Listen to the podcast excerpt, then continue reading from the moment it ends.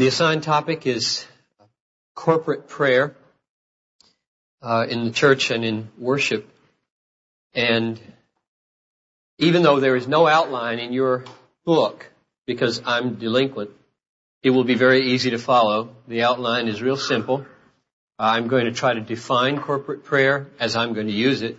And then secondly, I'm going to ask the question, why should we pray corporately? And then finally, I'm going to ask the question, what stirs up vital corporate prayer in the church? Those are my three questions and I don't know how long it'll take me, but we have 45 minutes. I hope there's some time for questions at the end since it's a workshop, although I sure have a lot to say.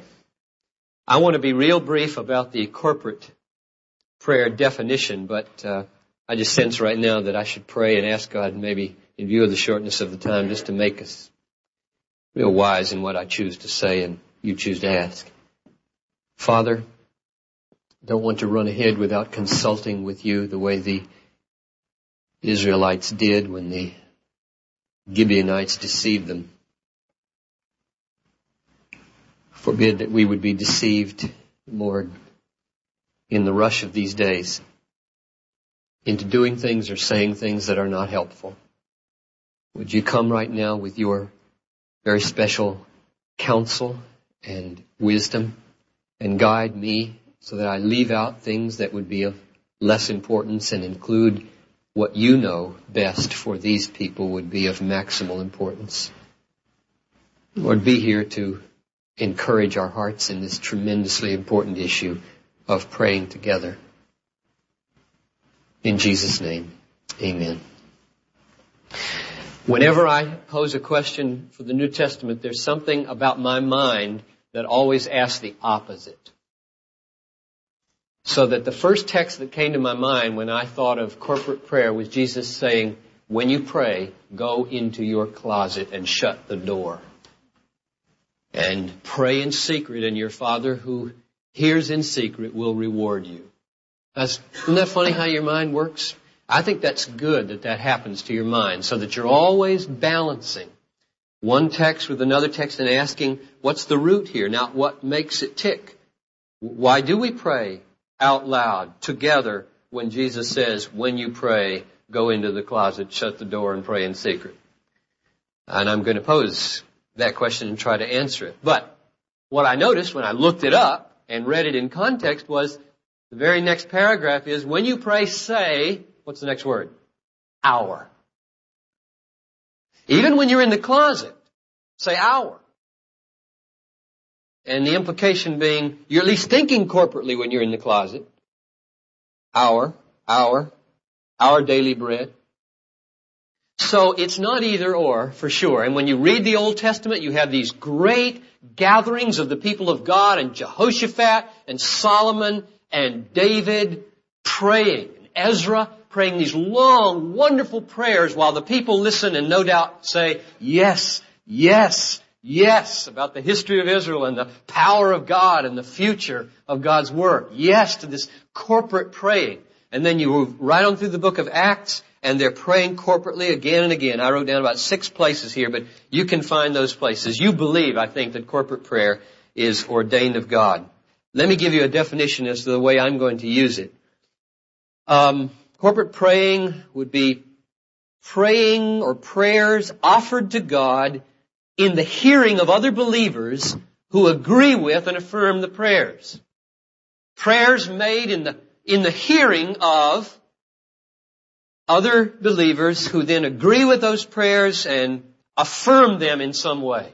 I don't know how you feel about prayers, but oh, how I wish I could loosen the vocal cords of my people when I am praying so that they grunt more. Or say, mm, or yes, or amen. Are you there? Is anybody there? Do you hear what I am praying? Do you agree? You must signal your agreement in some way to me. Otherwise, you may as well not be there while I'm praying. But I haven't succeeded real well yet. I know the kinds of people who will respond to me that way, and I like to pray with them a lot. Because when they say, mm-hmm, yes, mm, mm-hmm, I just feel, hey, they agree, they're listening, they're with me before the throne. If they don't do that, I'm going to open my eyes and say, are they asleep? Is what, what's going on here? If there's no affirmation. So I'm looking for in corporate praying a togetherness that manifests itself in some way, not just kind of you pray, then you pray, then you pray, then you pray, but some way of communicating togetherness, agreement, and affirmation. Those would be the operative words in that definition. Togetherness, agreement, and affirmation. Let me give you some examples of what I mean, lest you think this is a seminar on the Wednesday night prayer meeting, which it isn't. Um, Monday and Friday morning prayer meetings at Bethlehem. Maybe a dozen people, maybe six some mornings. Meet at seven on one morning and six thirty on the other. Staff meetings. We have eight on the staff, and we pray for an hour together every Monday afternoon. Solid prayer, as well as the staff meeting that goes for another three hours. Uh, during services, I have in mind the whole range of prayers in your services, not just the pastoral prayer, but prayers of praise and benedictions and invocations and quiet moments and perhaps group gatherings and what you do at the end of the service, all of that I mean by corporate prayer. Uh, Wednesday night, we, we, we've tried all kinds of different things. We have no glorious service on Wednesday night. I'm not up here as a model of Wednesday night service. Right now, we sandwich a Wednesday night prayer time between a supper and a, and a teaching time for 40 minutes. We pray for 40 minutes. We get maybe 20 to 30 people. We have a thousand people at my church. Okay, so this is no great. I'm, I'm not talking about any any great success story here. We're going to be talking about, I'm not worrying about that as much as I used to because of how many different ways our people are praying all through the church. Small groups I have in mind, um, and so on. Those are just some of the kinds of corporate praying that we're doing. Now, reasons for corporate praying. I'm involved in the steering committee for prayer 90 as I was for 87, 88, 89, the big prayer rally that David Bryant was talking about. And I've gotten criticism from people as I've tried to articulate the reason for pushing for thousands of people to gather for prayer. Like, God doesn't care about thousands of people. He cares about prayer. He cares about intensity, not numbers. And so I've really given a lot of thought to whether there's any value in this. Whether there's any value in 30 or 10 or 5 or 2. Or just one? Where does the value factor cut off? Is two better than one? Three better than two? Four better than three? When does it stop being significant that you're together with more people? Or is it ever significant? Should we all just be praying alone? See the kinds of questions you're forced to ask when you're in a prayer movement. So here's my effort to try to define why it's good to gather a group like this, or 20, or 10, or 5, or 5,000. Reason number one. Corporate prayer displays and spreads the glory of God. And all of these you could say uh, better than individual praying, but I won't add that on on uh, those. Let me illustrate from 2 Corinthians 1:11. Paul says, "You also must help us by prayer, so that many will give thanks on our behalf for the blessing granted in answer to many prayers. Now, many will give thanks because many prayers were made. There is a correlation between the manyness of the praying and the manyness of the thanksgiving, and God is after thanksgiving. God is after His glory. Chapter 4 verse 15, I think it is, it says that many will give thanks to God to His glory. So if you ask, what's God's purpose in the world? I would of course say God's purpose in the world is to magnify His glory. And then if you say, well, how do you do that? One answer is you get a lot of people to ask Him for a lot of things so that when He answers, a lot of people are saying thanks to His glory. And there's a dynamic of togetherness in that so that God gets corporate glory, which is what He's after in the end according to Revelation 5. He gets corporate glory when there's corporate asking and then corporate honoring for the thanks. The heart of that kind of glory is shown in Psalm 50 verse 15. This is Robinson Crusoe's text. Spurgeon preached a great sermon called Robinson Crusoe's text. And it's Psalm 50, 15. It goes like this.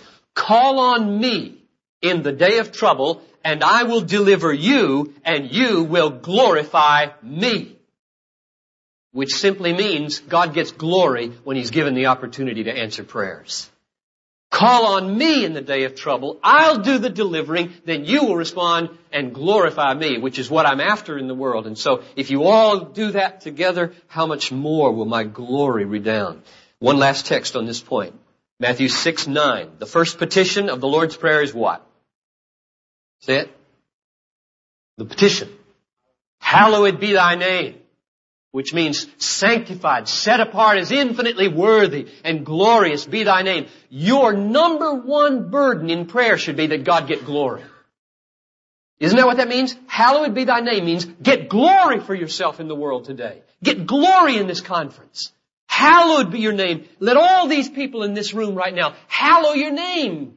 It's an imperative, just like he said this morning. Those are third person singular imperatives. Hallowed be thy name. Thy kingdom come. Thy will be done. You're instructing God with third person imperatives. Get it for yourself. And so, that's reason number one. Reason number two.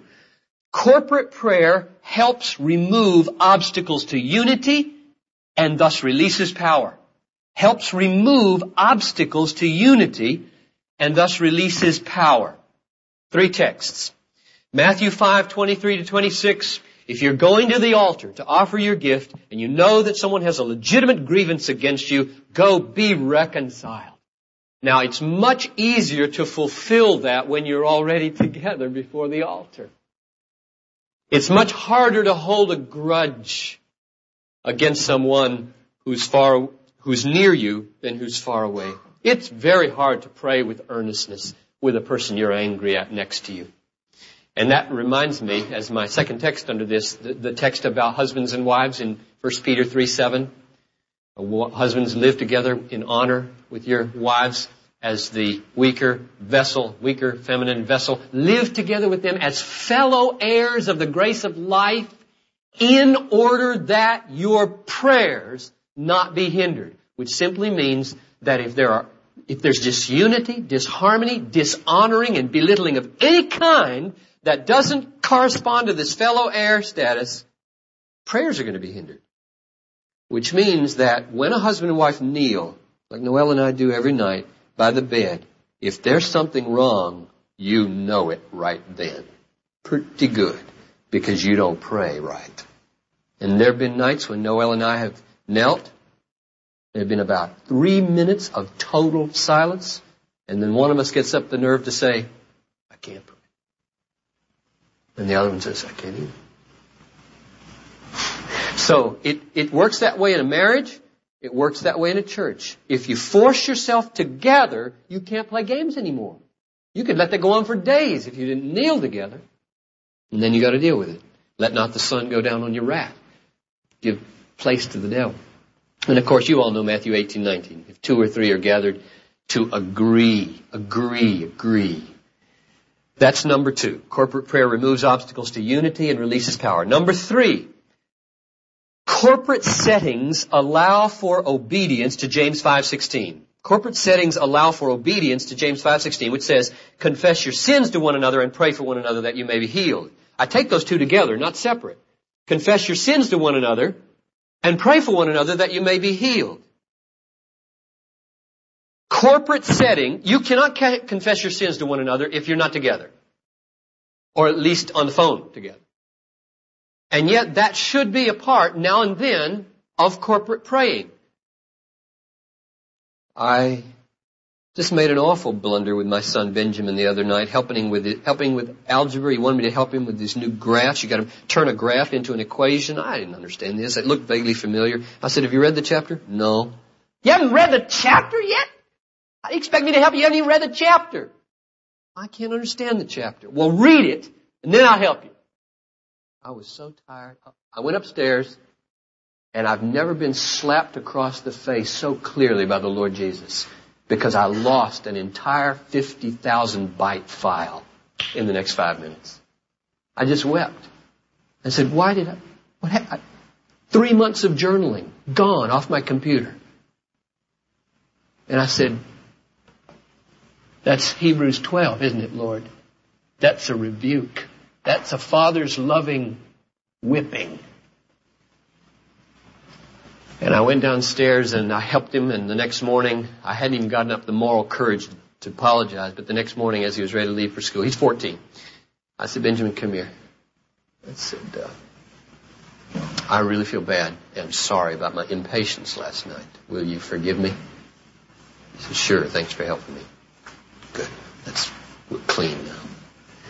You must confess those kinds of things. If you've ever spoken wrong and you go to prayer with somebody, how healing, how powerful to just say something like, oh, I feel so bad about the way I talked the other day. That must happen. And then another thing on this point, pray for one another that, that you may be healed. Does it ever strike you as strange that Jesus didn't usually heal over distance? Could.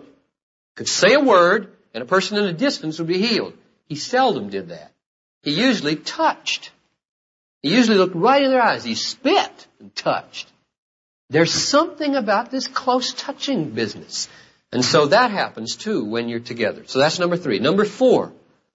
We're on reasons now for corporate prayer. Corporate praying intensifies the camaraderie of spiritual warfare. Intensifies the camaraderie of spiritual warfare. Let me tell you where the text that I get this from, the spiritual warfare dimension. All praying in my mind is spiritual warfare, even if it's about simple domestic family things or whatever. The text is John 15, 16.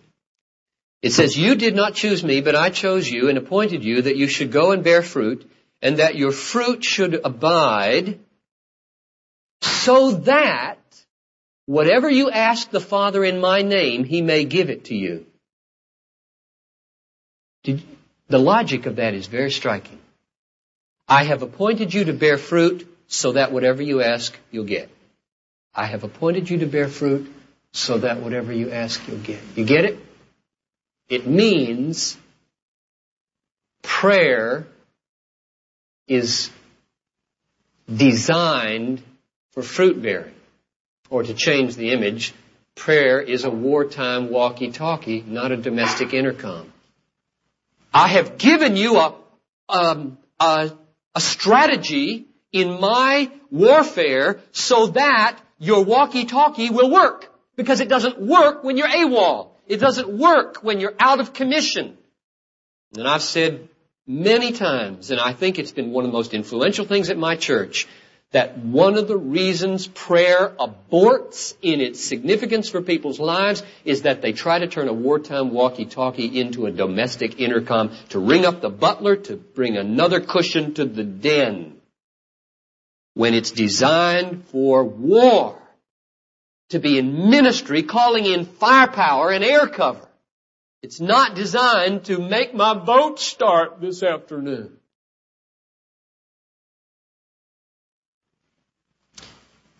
Number five, and, and togetherness intensifies that. that. That's the point. Togetherness intensifies that effort.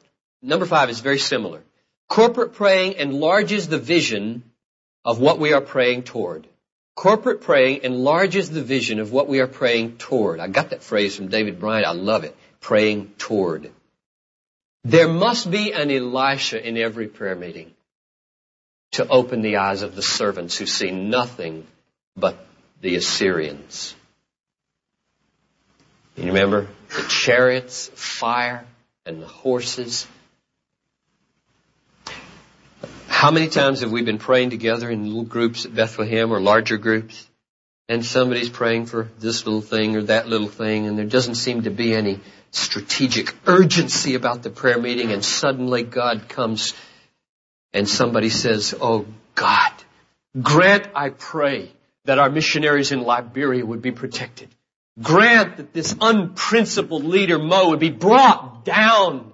Grant, O oh Lord, that there'd be no bloodshed, but that you would release integrity and honesty in that government and that there wouldn't have to be a bloody revolution and that those who are standing for justice would triumph and that the cause of Christ and Elwa would stand and the whole atmosphere changes because we've been lifted, the vision has been enlarged, and then somebody goes to Albania and Mongolia, and North Korea, and we're, we're enlarged. Or we pray about the city, or we pray about abortion, or,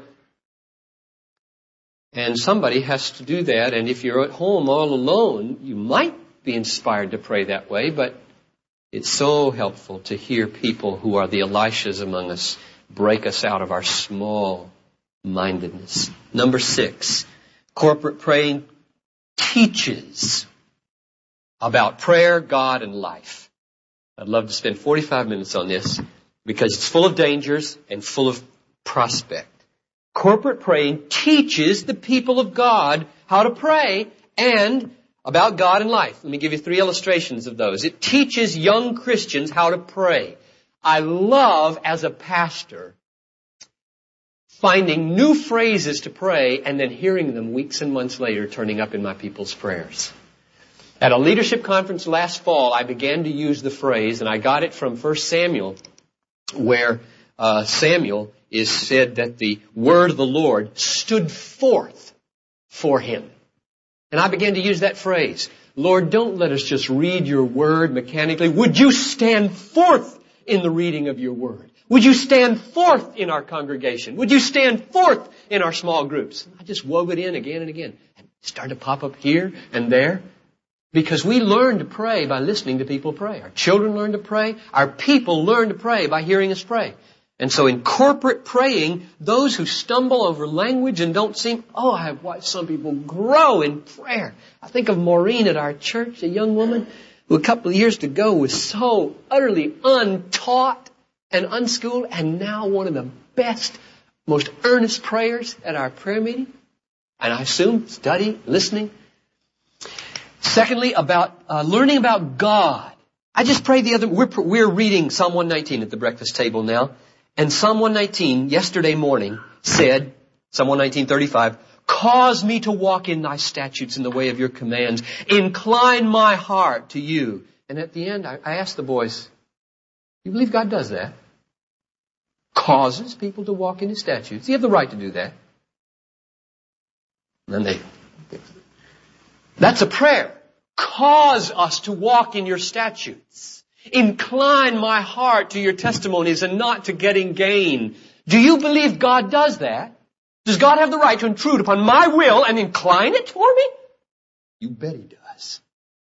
It's the heart of my theology. And you communicate theology in your praying. God has rights to incline the will.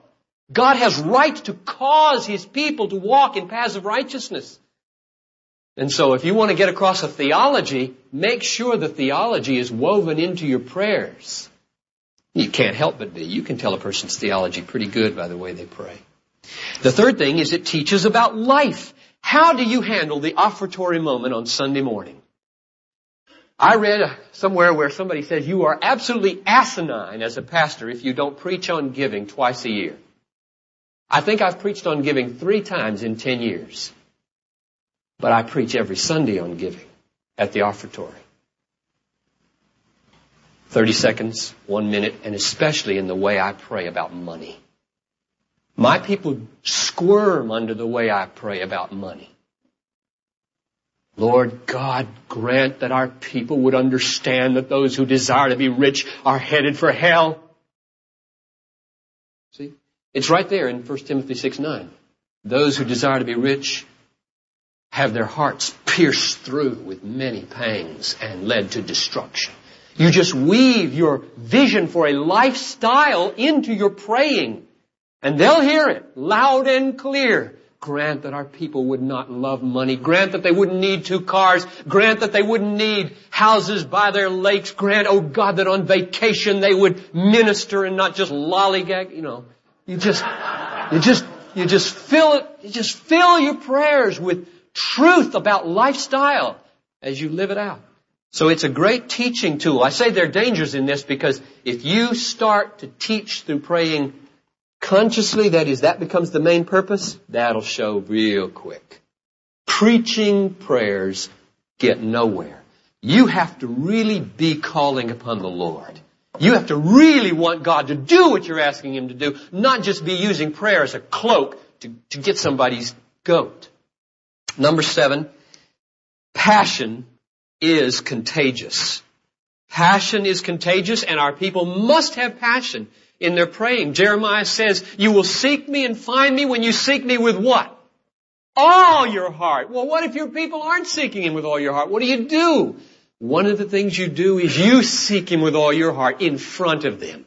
Spurgeon used to say, my people come to watch me burn. And I believe they come to Bethlehem to watch me burn. I, I really believe that my role at Bethlehem Baptist Church is to be a fire on Sunday morning where people can hold up their torches like this. They've gone out. It's a tremendous burden to bear. But you must bear it if you're a pastor. Who will light their fires? Where are they going to light their little torches that are flickering all week long if you don't burn for God in the pulpit on Sunday morning? I believe that's our calling. And in prayer meetings, it's, I'll never forget a prayer meeting with Tom Rogstad. Tom was the, Tom was the uh, chairman of the deacons back a few years ago. And Tom had a real tough background with his dad. The word father means a lot to Tom. And I remember one night we divided up as prayer teams in the deacon council and we prayed and, and the way he said, Oh Father, I still remember it to this day. Oh Father. Oh Father. Just it was, that's all I remember. But I remember it three years later. Oh Father. Passion is contagious. As soon as he had that, said that, I melted with love for my Father. I just melted with love for my father because I heard passion. I heard affection. I heard brokenness. That's the value of corporate praying. God will always grant, won't He? I hope so. He seems to at Bethlehem that somebody in the prayer meeting can say, Oh Father, so that the whole mood is, is changed. Let's go to the last question. Um, what stirs up vital corporate prayer? Because that last point is really the first answer. What stirs up vital corporate praying? The first answer is passion begets passion. Now let me mention three things from the Lord's Prayer about things you as leaders should be passionate for. Hallowed be thy name. For that prayer to sound real, you must be, you must be passionate they're delivering somebody next door, I'll bet. This is just fine. That's Doyle Van Gelder over there. Um, passion for God. Hallowed be thy name. Second, thy kingdom come. You must be passionate for the kingdom. And third, thy will be done on earth the way the angels do it in heaven. You agree with that paraphrase? I don't know who else would be doing the will of God in heaven as it's done in heaven. How do the angels do the will of God? Perfectly, purely, energetically, with fervor and zeal. So I would say passion for God, passion for the kingdom, and passion for purity or the obedience. And I think you simply must be passionate in your praying. When I go to churches on vacation and I don't hear passion, I weep for the church. A pastor without passion is a tragedy for the church. And I don't mean that you have to have a personality like mine. Peterson this morning does not have a personality like Bryant. Okay? Clear as a bell. Was there passion? There was passion. And his people feel it. Jonathan Edwards, my hero, they said, preached like this. Put his elbow on a cushion, held his book, which was about this size, a little smaller, and never gestured and read his sermons. And people fell off their pews sometimes. He, he was incredibly passionate and intense. Doesn't have so much to do with tone of voice as it does with that undefinable something of flame and fire. Build a fire and you have one that's going crackle, crackle, bang, pop. And you can have a fire that's been doing that for 12 hours and you see just a huge pile of, of red hot coals in there. You know, you don't get close to that thing. That is hot. Even though it's not making any noise anymore. So passion begets passion. And the reason I read these books out here, and if I had a half an hour, I'd lift them all up, but I, I, we're going to lose our time if I do. You'll ask, okay, if my people are to light their fires at my fire, where do I light my fire? And that's my answer right there. I've got nobody to go to. I've got nobody to go to. I meet with pastors, but they don't generally light my fires. I'm sorry. It's a tragedy. They talk about money, buildings, and programs and retirement and vacations and McDonald's fat in hamburgers and. And I, I go to the Puritans. I go to Jonathan Edwards and read his sermon. God, a prayer hearing God. And then Wesley Duewel, lest you think I'm too close to Arminianism. I'm a Calvinist through and through, but here's an Arminian that stokes my fire. Wesley Duewel. I had every, I sold, I think 200 of these books to our people during prayer week. Ablaze for God. Then I sold a 100 of these during a recent thing. Let God guide you daily. Here's his brand new one. I just got it this week. Mighty prevailing prayer. And then touch the world through prayer is the most famous one. But there's a man who stokes my fires. And then mission stories stoke my fires. Classics of Christian mission and the key to the missionary problem and taking our cities for God. YWAM people and Rosalind Goforth, how I know God answers prayer. Missions. And then revival histories like uh, Sprague's lectures on revival and uh, Ravenhill's revival praying. And then just books on prayer. These Hallesby and McIntyre and Bounds and and this unknown author. And then biography. Oh, I couldn't live without biography of Mueller and and uh, um, uh, Nettleton and Hyde and St. Andrews Seven and just this one somebody gave me about the story of the church in Mozambique and Hudson Taylor and so on. So you've got to find a way to stoke your engines. However you do it, you must do it. It is top priority. So that's number one. Passion begets passion.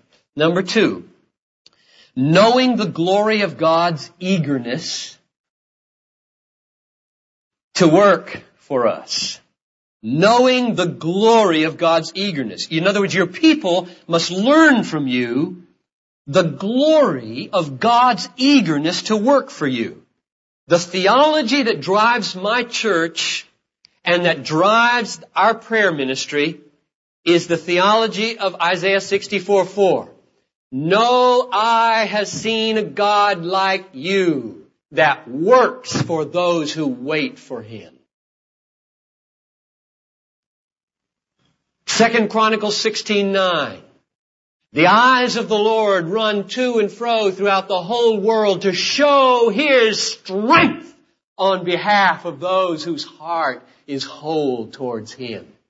Mark 10:45 The son of man came not to be served but to serve his people and give his life a ransom for them. Acts 17:25 God is not a man that he can be served by human hands, for he himself gives life and breath to everybody.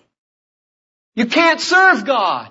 He will not give you the glory of being a resource to Him. He will preserve the glory of being the all-sufficient fountain of spilling out upon you. He means to be the glorious servant in your life. Now when your people get thrilled with knowing that that's the nature of God, that He's bent on doing two things, glorifying His name and that the way he glorifies his name best is by working for helpless people who ask him to, they are set free. God cannot be served by human hands as though he needed anything, for he himself gives life and breath and everything.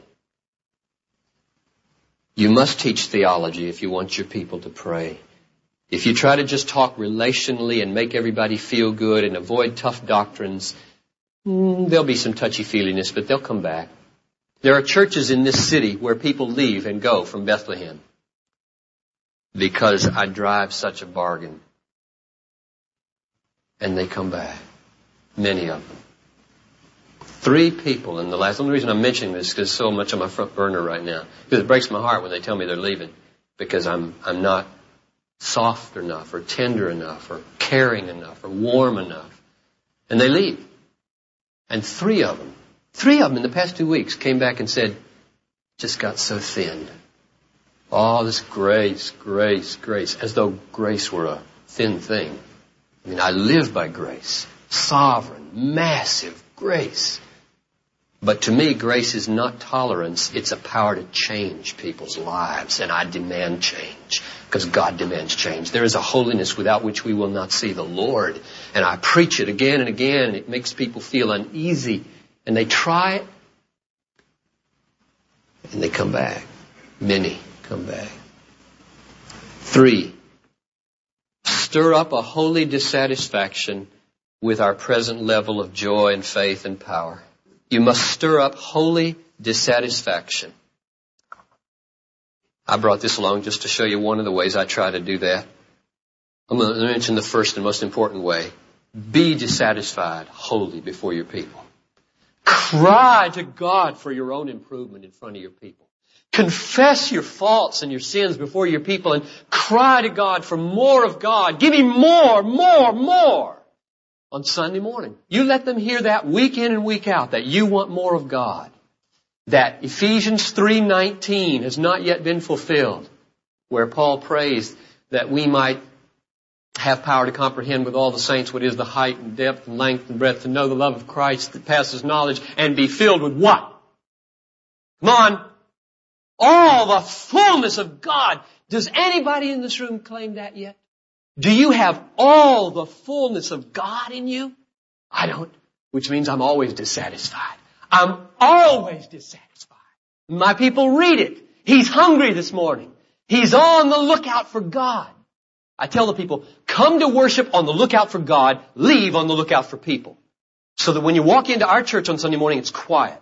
Nobody's talking to anybody. And It at first feels unfriendly to people. But as we tutor them and school them, they're on the lookout for God. They're on their faces. We need God. And then when we're done, back and forth. Talk to people. Now I don't have to say, you don't have to do it that way. That's just the way we do it. That's one idea. Then I wrote this star article. This is our little newsletter that goes out each week. And I entitled it back in prayer week, more, more, more, more, more, more. And I just listed 18 texts where the Bible says, go for more. Go for more. And so I just try to, try to cultivate a constant dissatisfaction spiritually. I just think George Verwer is right. What's killing America, what's killing the Christian cause in many places is that Christians don't care if they get any more of anything but houses, lands, pleasures, luxuries. How many of our people are weeping for more of God, weeping for more power, weeping for more purity, weeping for more fruit, more, more, more. I cannot resonate with people who do not tell our people that that's the way they ought to be. And that if they're not that way, they're not right. Not to be hungry for God is not to be right. Strive for the holiness without which you will not see the Lord. We got three minutes for questions. I'm done.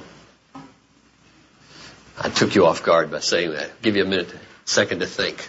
You can either say, why didn't you talk about this? Or you can say, what did you mean by that? Or you can say, I don't agree with what you just said. Or don't you need to balance it? Go ahead.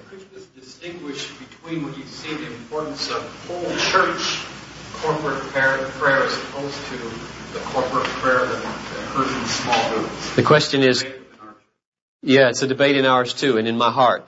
The question is, is there a difference or how do you handle the question of whether to be all together as a whole church or to be in small groups?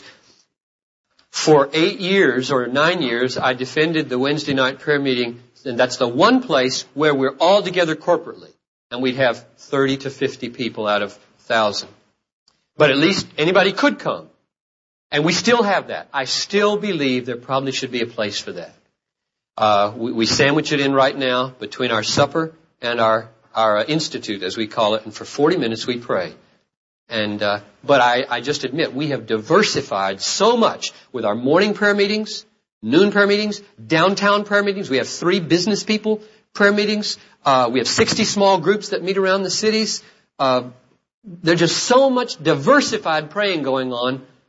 I, I don't beat myself over the head continually that I must be a failure, our church must be a failure because on Wednesday night I can't get more than 1% less than, no, what, what is 1% of a thousand? 5%, okay, I, I can't get it, I can't get very many people anyway. So, uh, uh, but there are times, say, if Bethlehem was at a, a real crossroads with a decision that would. Oh, yes. Right.